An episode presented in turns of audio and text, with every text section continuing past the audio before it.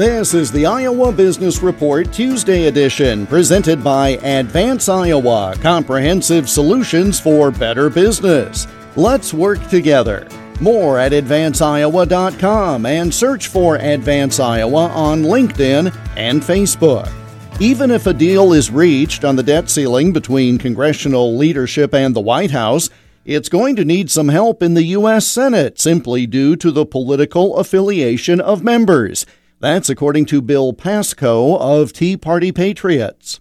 Keep in mind, this is not a reconciliation bill. This is not a privilege resolution. He's got to move 60 votes on a motion to invoke cloture, on a motion to proceed. Just to get on the bill is going to require 60 votes, which means he's got to have the three independents who vote with the Democrats regularly. He's still got to have nine Republicans. Guess what? There are not nine Republicans in the Senate right now that are willing to undercut the House's position. The House took a very strong position. They said we recognize the need to raise the debt ceiling, but we also recognize we cannot continue to spend like this.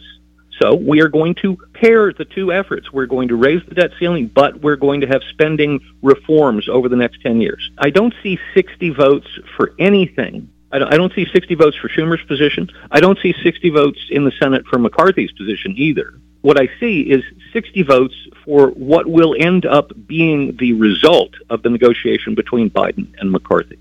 The House passed a bill, but the Senate has failed to bring it to the floor so far.